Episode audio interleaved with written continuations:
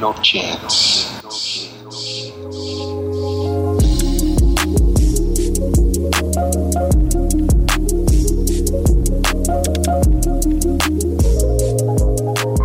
What's up, everybody? Episode 59 of the No Chance podcast. As always, your hosts, Ryan. And Nate, I Had a little hesitation Yeah, there. I, thought, I thought you were gonna come in like super hard, like super energetic, you know. No. Well, welcome guys. Welcome to the uh, welcome to the podcast. If it's your first time, as you may or may not know, this is the number one streetwear podcast on or in the world. I was gonna say on the web, but on the web is in the world as well. both, yeah. World Wide Web. Um, so welcome. I mean, we talk about streetwear, we talk about everything. Today, we're actually going to be talking about something really ridiculous. But before I get into that, for those that have been following us for a long time, man, we have our first event on November 23rd. I botched the hell out of it last ep- last episode, so I had to edit it. But it is November 23rd, Black Friday at Bar Fluxus in San Francisco, California. So if you are a San Francisco native, you live in the west the West Coast, man, come out and support, man. Like, please, like, come out and support. We got Nate on the merch, man. It's it's gonna be a party. It's gonna be an event. You're, Got- you're not gonna want to miss it. Yeah, we got friends DJing. We got all kinds of other stuff going on. Yeah. So, I want it to be a, a platform for like all our creative homies or just people who are trying to not no longer work a regular nine to five job to use this as a platform as like a, a, a jumping off point to be like, hey, I started here and then, you know, it is what it is afterwards. You know, you, you make the best of whatever opportunity it's that's presented at the time. So definitely come out. It's gonna be fucking lit. watch there's like five people there. No, no, no. it's a it's a safe zone, guys. You bring your creative ideas, you know. We may roast you, we may not, but man, come out, come say hi. Hopefully, we get one person. I just want one person that listens to this podcast that that may not be associated with any of our friends or anybody in San Francisco, but to come up to us and say, "I listened to the podcast and I came because of you guys." That would be so sick. That would be so sick. Just one person. One person. person. Yeah. That's I don't I don't want to know you. I don't want to know a friend of yours. I want I don't I just want you to be a complete stranger. And I feel like that'd be super that would be totally worth it. Yeah, I think For so. whatever money we put into it, that'd be totally worth it. an undisclosed amount. Undisclosed amount. We're not going to say how much we're putting in this podcast, but it's been a lot. Yeah. So, uh, actually, can I ask you a quick question? Yeah? And this is really, really funny um, because I came across it early this morning when I woke up, and I don't tend to come across a lot of very shocking things in the world of, of streetwear and high fashion, but I don't know if you happen to come across it. It's um, Fendi re- released a. Um, Sorry, ladies, if I'm pronouncing this wrong. I don't know where this is personally, but it's a a, a vulva scarf, Yeah. and and that this is part of the um the female reproductive system, correct? Yeah, this is correct. so if you you don't not- know, um, and I'm I'm sure you've come across it by now, Fendi is releasing a one thousand dollar scarf that looks like a vulva. That is part of the woman's vagina. If you don't know that. the vagina is actually the interior, and then the vulva is the exterior. Ah, So, see, this is why we need sex education. In This our, is uh, correct. this is correct. in our public school system. this is- um, you know, I actually took it back in the day, so I'm I'm very knowledgeable of the female reproductive system. but when I saw this, I knew exactly what it was, and I immediately shook my head and was like, "Who the fuck is the one that designed this?" Because I don't. What is the point? it's very uh, has very copious amounts of uh, There's hair. Hair there's like a around it, if bead will. thing. It's like I think your head. that head. bead thing is called the clitoris. In case nobody, well, when you wear the scarf, what is your head? Your head is now the you know, no, you're like. You're like a baby, like being born. Oh, that's gross. that's gross. You know, like you're crowning. Wow, that's term. a terrible. That's, the, the imagery of that is ridiculous. um, quick question, and you you got to tell me. Sure. We always talk about like the sort of. we talk about the the current age of street, where the current age of fashion, cultural culture in general, and like everything that's been going on. Right? We talk about a lot of politics. Sometimes we talk about a lot of cultural movements, Me Too, Times Up, all these things. Right? A lot of women empowerment stuff. You know, the the slut walk was recently. I don't know if you know that, but Was is that an annual thing that now? is an annual thing. That's Run- Amber Rose's Amber thing, right? Slut Yeah. walk. Yeah.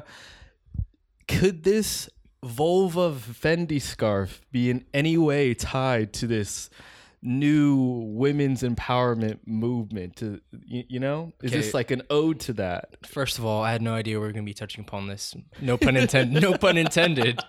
For so long, because You talking about the scarf, or you talking about this topic? no, the topic. Because I thought we discuss a completely different topic when we were when we were thinking what to talk, about. Talk about the today. scarf. I'm talking about the scarf. All right, man. Let's keep it Uh, to the scarf. Keep it to the scarf. All right.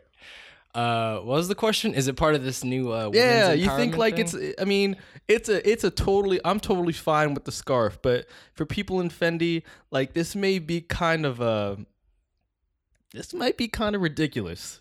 You think this is reaching? Like for this like this new age of like let's try to mm, do some ridiculous shit. Like is, is I feel like this is just out of pocket. I mean, I think there's other ways of doing it. You know, pause.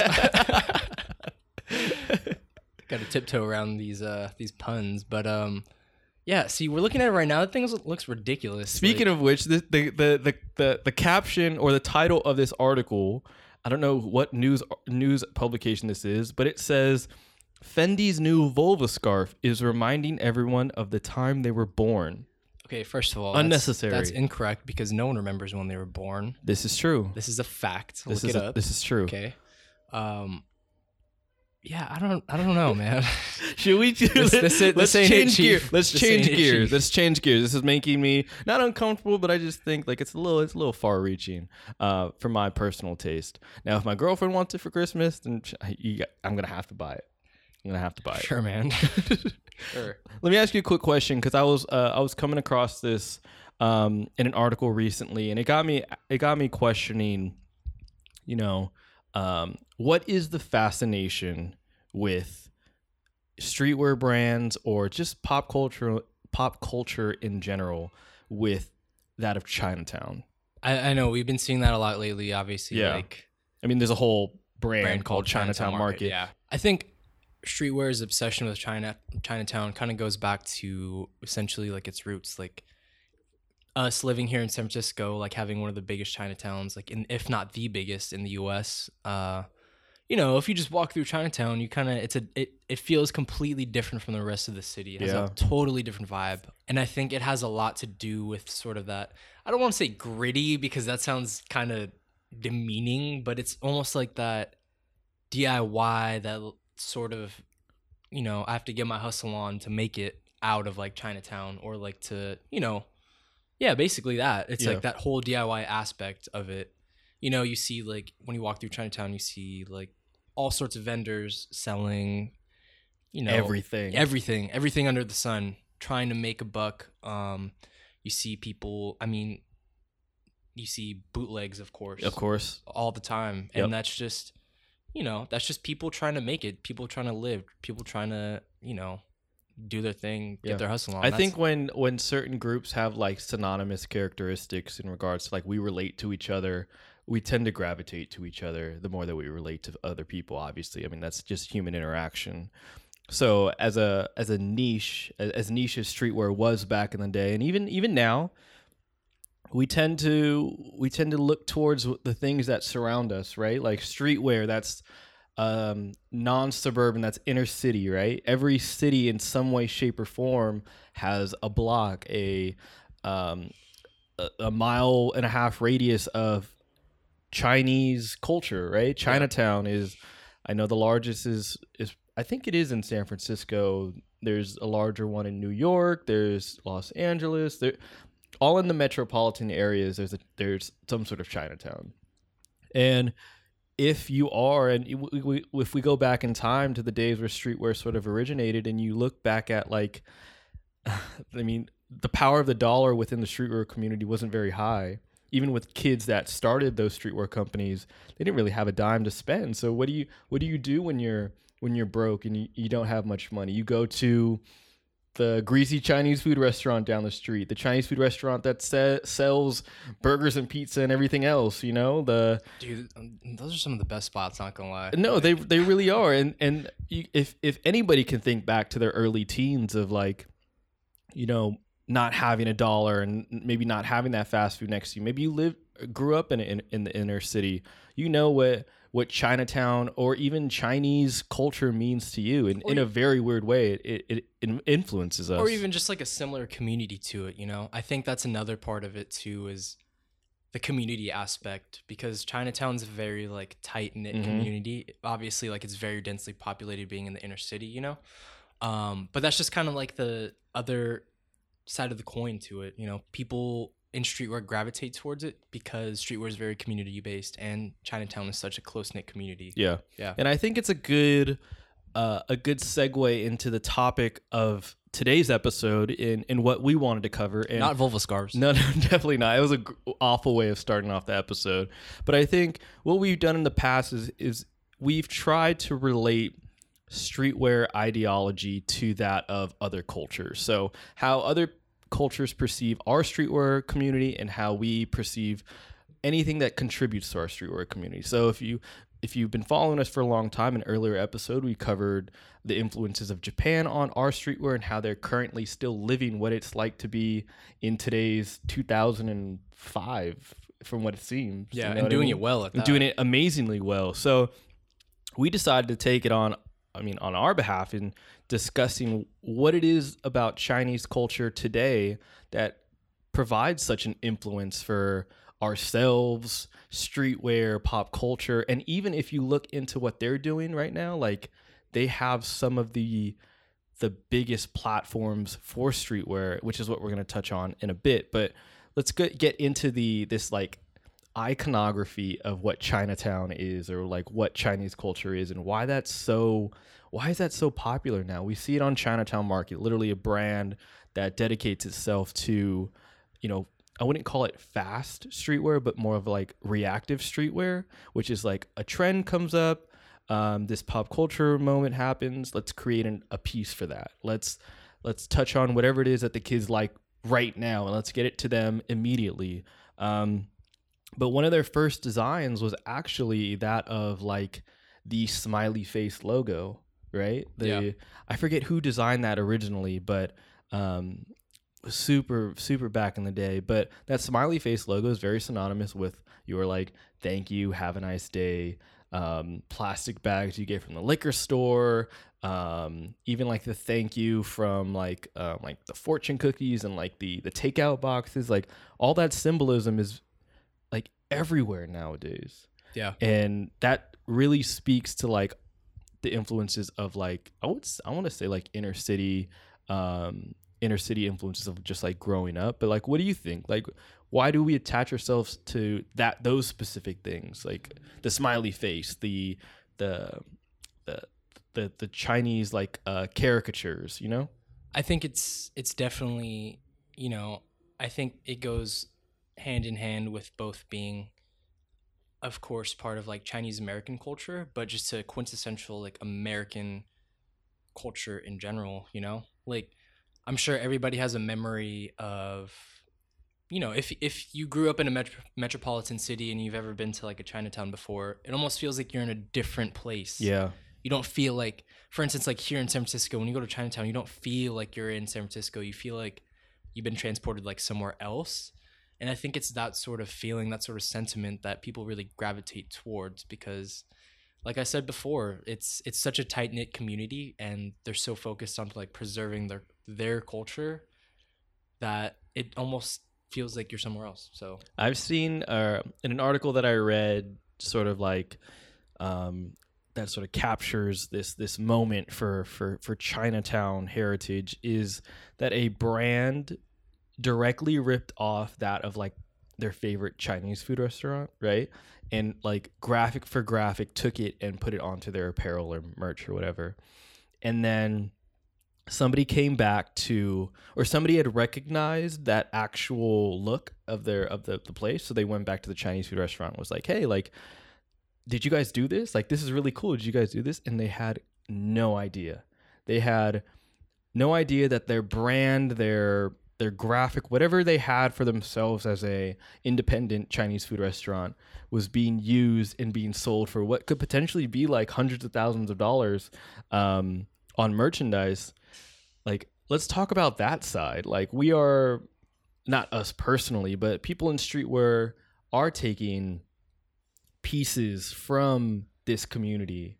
And I don't ever see any like giving back Like, to that. back. You know what I mean?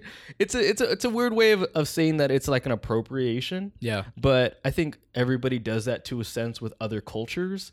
But since this fad or this this this this way of doing graphics is such a big thing now, like what does this mean for for for this culture? Is it just like, oh, let's just like until the trend's over, like let's just keep going and Yeah. let's just take as much as we can like what do we do what do we do at this at that point or what do they do at that point I think it's a really like tricky situation whenever you talk about appropriation because obviously there's always it's always like a double-edged sword. There's always two sides of it. Um, I think that just like the sort of symbols that you see in Chinatown, the sort of icons that you see in Chinatown, or just um, that are associated with like a Chinatown, you know, like they're very, like I said, they're very quintessential. They're as much part of American culture, like I said, as uh, as much as they are part of like course. Chinese culture. Um, so I, I think in that sense, a lot of people have memory, like I mentioned earlier, a lot of people have memories associated with these icons, with these symbols. Um, and to them, you know, it may not be about just cashing out on something that's trendy right now. It may be sort of taking that iconography, taking that symbolism, and applying it to something that they're creating. You know, yeah um, and I think it's it's all about intention, and that's that's something that's so hard to measure because anyone can say that their intention is good. Uh, so when you're talking about appropriation, unless it's like super far reaching, Of course, like- yeah. And I don't believe it's appropriation personally. And I think when things are magnified in that sense, where you see a, a specific culture who's banking off of a culture that's not necessarily, you know, flourishing in in the way that they want to, it's always going to be seen as appropriation. You know, everybody wants their just due.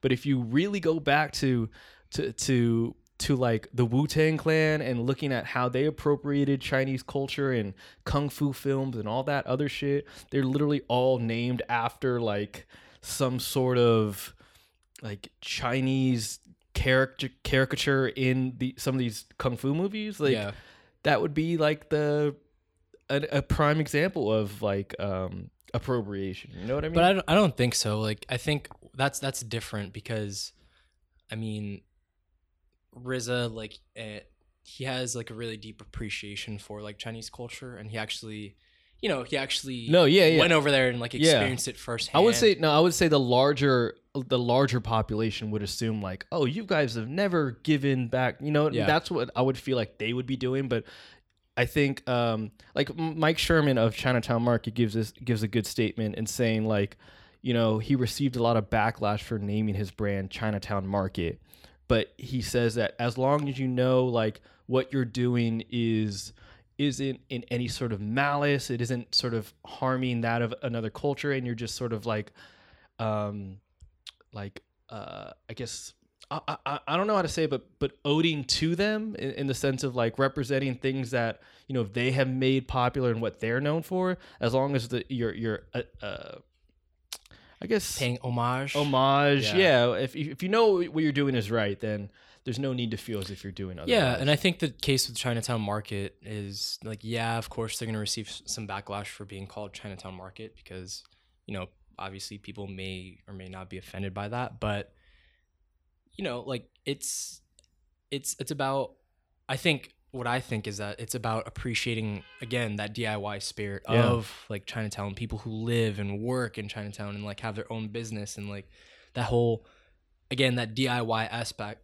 that DIY aspect, excuse me, um, and sort of taking something, even though it may not be yours, Yeah. and you know, trying to make a buck off of it because you know that's all that's all you got. And it's really no different from like the things that me and you see on a day to day basis. You know, like there's a lot of iconography out there that we've manipulated or or turned into our own. Like like um like some of our favorite logos, the Mercedes Benz logo, the Ferrari logo. Like like we've redone those in certain ways. And like if you're seeing the smiley face on a day to day basis every time you go to the store, or the the uh, the takeout food with the chopsticks in it, and you see that on a day to day basis, then it's you, some some people wouldn't even consider it being a part of a culture. It's just part of your day to day life, and um, I think that that's what a lot of people use that that purpose for, but there's also a lot of brands nowadays that'll use it because that is what's currently in, rather than it being a part or an a, essential to who they are as a brand,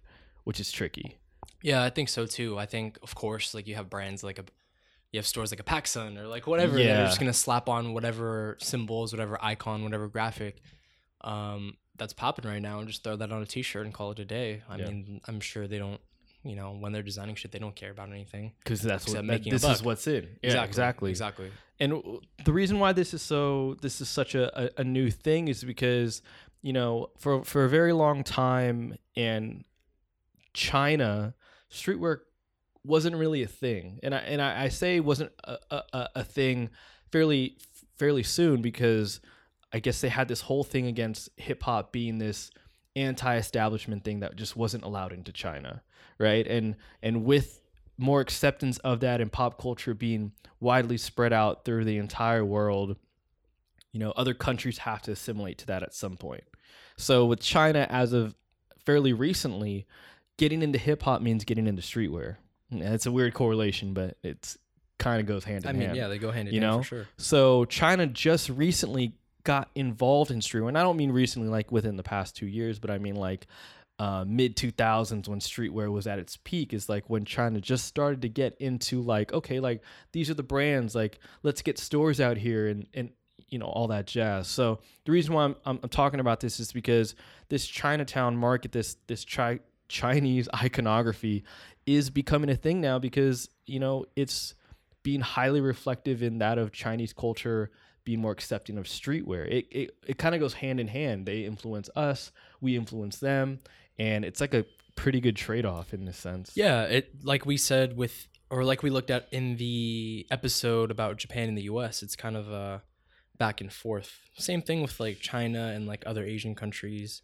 You know, they get ideas from us, we exchange ideas with them. Um, it's it's just overall like in, in exchange. So if we look at China you know, historically from like a geopolitical lens. Nice, nice. That was good. um, I mean, in case you didn't know, China's like was and still is like a communist country, so therefore they didn't have access to a lot of the things that we have here in the U.S. Uh, I mean, it's it's becoming more and more more open now, but you know, streetwear wasn't a thing in the 80s in China. Like not at all. In the 80s and 90s in China, like hip hop isn't wasn't a thing out there. Um, and I, I think now with China being more open to just like American like ideas, American values, like things that we uh, hold near and dear to us, like things like pop culture. Uh, obviously, we're gonna see like an influx of streetwear there and everything that goes hand in hand with streetwear. So especially if they have some of their most like famous pop stars and celebrities that are now into streetwear. Yeah. And then coming back to China and their fans seeing them and like, what are they wearing? Then obviously those brands are, I mean, it's just going to flock right over there. You know what's crazy about that is I noticed that too. At work, a lot of the times we'll have like a certain colorway of something that sells out. And then when you ask the customer, like, oh, why is this so popular right now? There's, they'll say, like, oh, so and so was wearing it like last week so like everybody has to have it now. It's kind of like it's it's the exact same thing here in the us you see somebody you see travis scott wearing like a pair of whatever you know whatever it is like nike sbs yeah. and then now all of a sudden it's the new it thing you know? It's it's ridiculous and and that's how fast everything is moving which is which is really good if you're obviously the brand and we talked a lot about brands in the last episode. But in regards to china it, it it introduces a whole entire community to something brand new. They may not know that it's streetwear and they may not know the history or the essence of what this is, but they know that this is a brand that looks cool. And sometimes that's all that really matters to a lot of us. So, especially within China, and we, we have to put this into perspective is that the population in China far surpasses most uh, in the entire world. And if you think about the buying power that they have and the amount of people that they have per capita within that country, you'd be fucking blown away. And they have more like more people than that of the United States, etc. And then on top of that, they are the largest manufacturer of goods anything in the world like manufacturers of people eh, and of people goods. and of goods exactly but what what really surprises me is that there's always been this stigma towards china within streetwear very early on, but always being known as the people that sold fakes. Yeah. And that's a hard stigma to get away from because obviously everything is made in China for the most part. So you're always going to get that. But I think there's this natural progression with that of China to start to show more of a, of a personality and and starting to become like the cultural like yeah that epicenter for culture Yeah. So, like- Especially like, in Asia. Exactly. Yeah. Like if you see Japan, obviously s- cultural influencers by just I mean, if you just look at pictures, you know what I mean? Look at how they look, Yeah. look at how they dress. Like Go on the internet. it's crazy and and people all over the world take influence from them. Have you ever seen Korea's fashion week? Oh yeah, crazy. Insane. yeah, they're on a whole different wave. Whole nother Like, level. Whole different. Yeah, crazy. It's it's pretty ridiculous, but you can see like people are really grasping onto what streetwear is now, and like I've never seen so much creativity through like this outlet of like dressing. Like it's al- it's almost refreshing because it's like we see the same cycle over and over again in the US, but it's still so new in China and like other countries in Asia that it's like their perception of streetwear hasn't been tainted, if you will, by like you know, like the huge amounts of like just it hasn't been commercialized as much as here in the US, you know?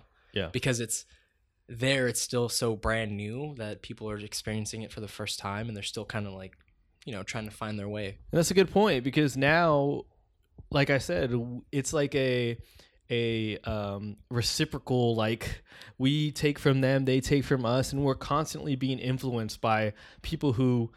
Think about like this: think about waking up one day and having no knowledge of streetwear, and seeing somebody wearing something, and obviously it entices you, and you wearing it in a completely different way like you you you never been on Instagram you don't know what other people look like with this clothing on and you put it on for the first time like imagine how like liberating that must feel Yeah, exactly. That's exactly what I'm saying. Like, okay, if I don't, they don't have, I don't think they have social media in China. Nothing crazy, Not yeah, not- of like not- yeah. social, not the mainstream forms of social media like Instagram, Facebook. I Yeah. don't think. Um, I don't even think they have Google out there. I don't think so That's either crazy. yeah Um, damn, how do they look up like random facts? they then? just read a book like how to. What's what's like a ridiculous like how to? What's the most like ridiculous how to you've ever looked up? uh maybe how to knit a scarf or something i don't know i think i've looked that up once or twice okay. but i think that's i mean that could be a thing No, no, no, but I'm saying like it's it's it's like I said, it's refreshing because people out there are experiencing it for the first time and it's what they put together is sometimes so different from what we see here in the. US that it's like it's great. Like I miss that sort of that sort of stuff that's out there. I'm like, oh shit, I've never seen this before because Yeah. you rare you rarely get that these days. You know? This is true. And social media, at least in, in my case, is it it does limit your your scope on what is possible. Yeah. Yo, shout out to iOS 12 with that screen time update. With the did you update? Yeah, yeah, I did. It I- tells you I like how much you've been on there. Yep, I set it for eleven o'clock p.m. And I still have to hit like, give me fifteen more minutes. Give me fifteen more minutes because I'm not ridiculous. done. But I think I think it's amazing, and like I said, like the scope is narrowed so much that you. That's why we can say to each other, "Dude, this is the same shit as whatever. This is the same shit." How innovative can Nike get with certain models without reaching out to people that are experiencing different cultures. Like you would think that there's a there's like people that will go to China, go to Korea and be like, "Okay, let me study these people." Yeah. You know, let me see what they're doing with our with our product and let me bring that back to the table and and you know, release these crazy items or whatever. It's almost it's almost paradoxical if you think about it because the scope is so big, but at the same time it's it narrows like our vision because it's like we see everything that's out there already. So that we're like, what else is there really to see? You know? Exactly. And I think, like I said last episode, it's analysis paralysis, especially in the sense of like what we can do within our sphere of like influence. Now it's like, oh, well, I, I mean, I only know these people. I, I, unless I do more research, which I'm too lazy to do, then I'm kind of limited to what it is that is possible. And I'm not able to think outside that box.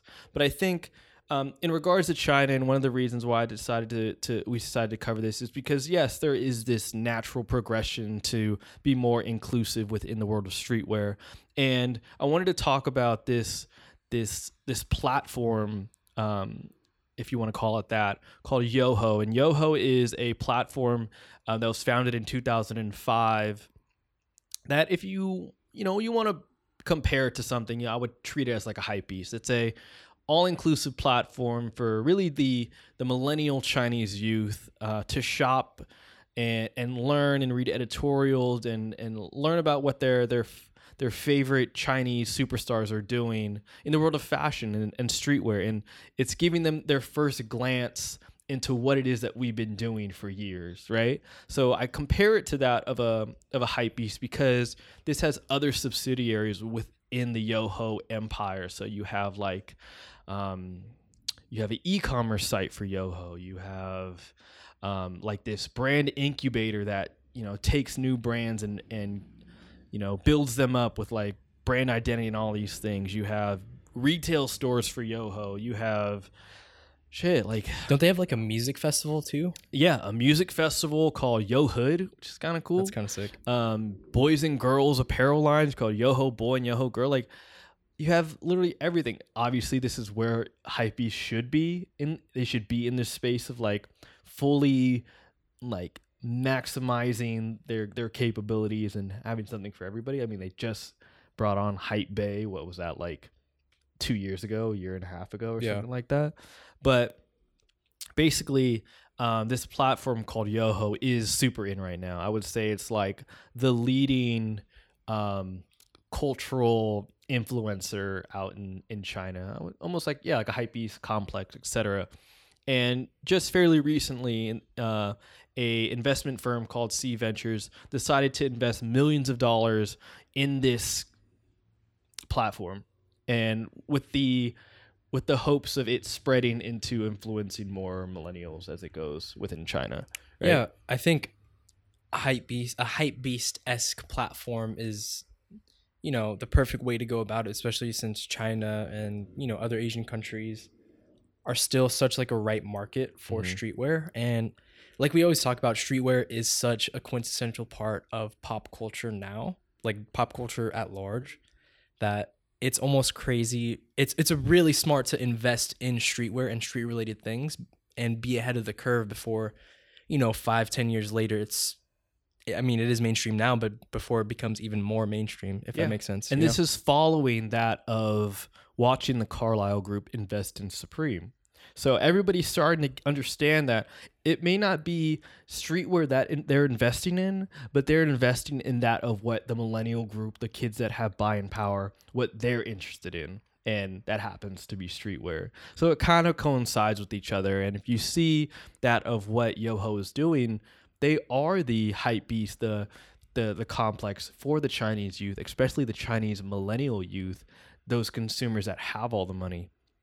So within that, it's it's important, right? Because hype, I mean, you, have a, a company like Hypebeast or Complex, and regardless of if they post content in or, or if people in China or Japan follow the content that Hypebeast and uh, Complex post, it's not it's not geo it's not geo targeted towards them. yeah, So there may be articles that refer to all these New York and Los Angeles releases and and and everything that Virgil's doing in America and all these pop-ups, but that of the Chinese uh, community is completely left out. yeah. I mean, I think, like I said, China has such like a burgeoning like streetwear culture that it, and obviously like they have a huge population, so they need something that's that's specific to them and to their own demographic. Because, like you said, a hype beast, even like a Highsnobiety or whatever, like it doesn't.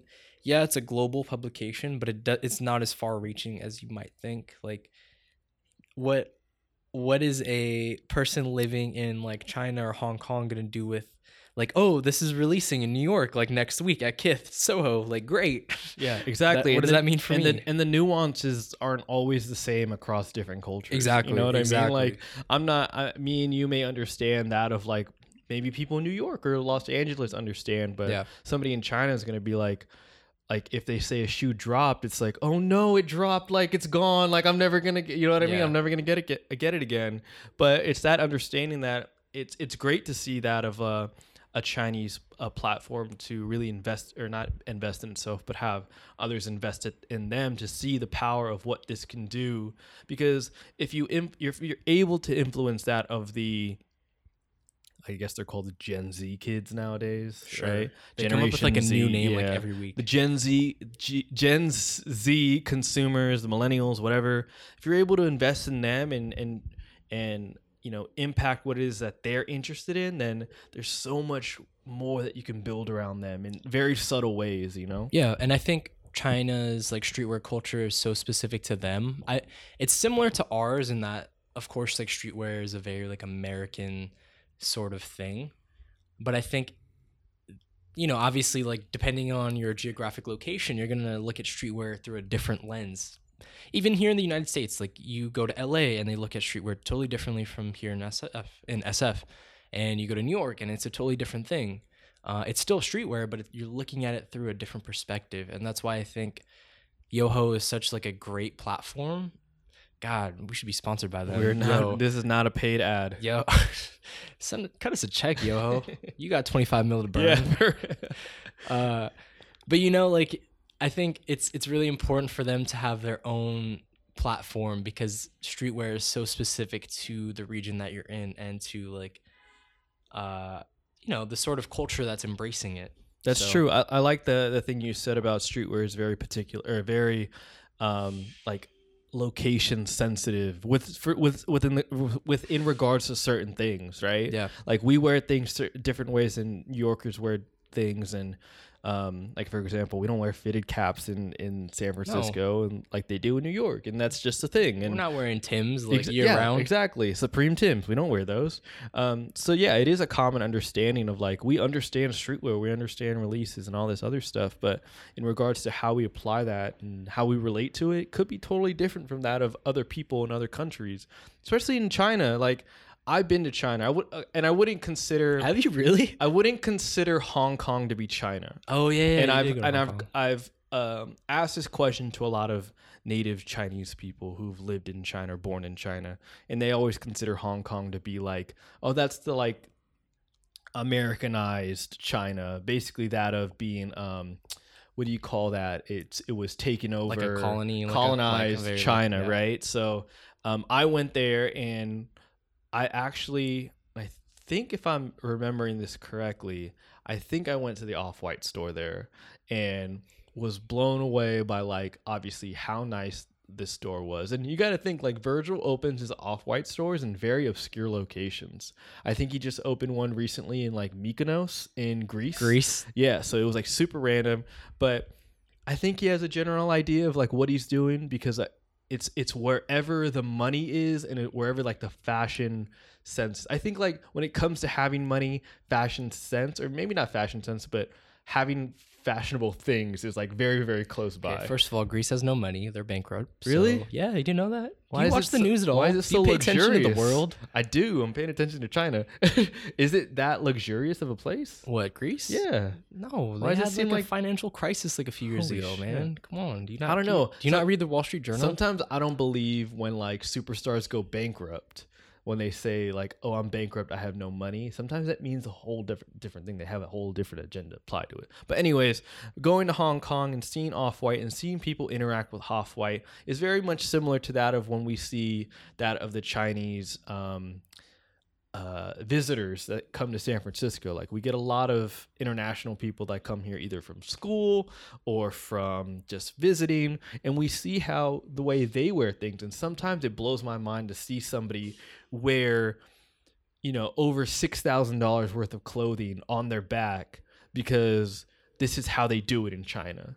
And that's the one thing that that always trips me out is like being around a lot of international foreigners that come to San Francisco, the way that they wear streetwear is so different than how we do it. And it it it like makes me nervous because I could me personally, I couldn't wear like $7,000 worth of clothing and walk around and feel okay about it. yeah, and You that's a what I light mean? day. Yeah, right? Like ah man, it's ridiculous. But um I guess like to our larger point, man, like culture is it, it's it's all over the place and and it and even though we may have similar interests within something that's considered to be quite niche, uh, at least for our community. It's it's interpretive. It's interpreted in a lot of different ways, and I think it's really cool that you know we're able to touch on something that of China now, because there wasn't much on them in you know in the the wider streetwear news, which is my favorite search on Google. Wider streetwear news. Wider streetwear news. No, um, and you know that's because China is such a st- it's still such a new market for streetwear, and we're just it's just the very beginning of what pop culture is doing in China and what streetwear culture is like in like how it's making such a big impact in China.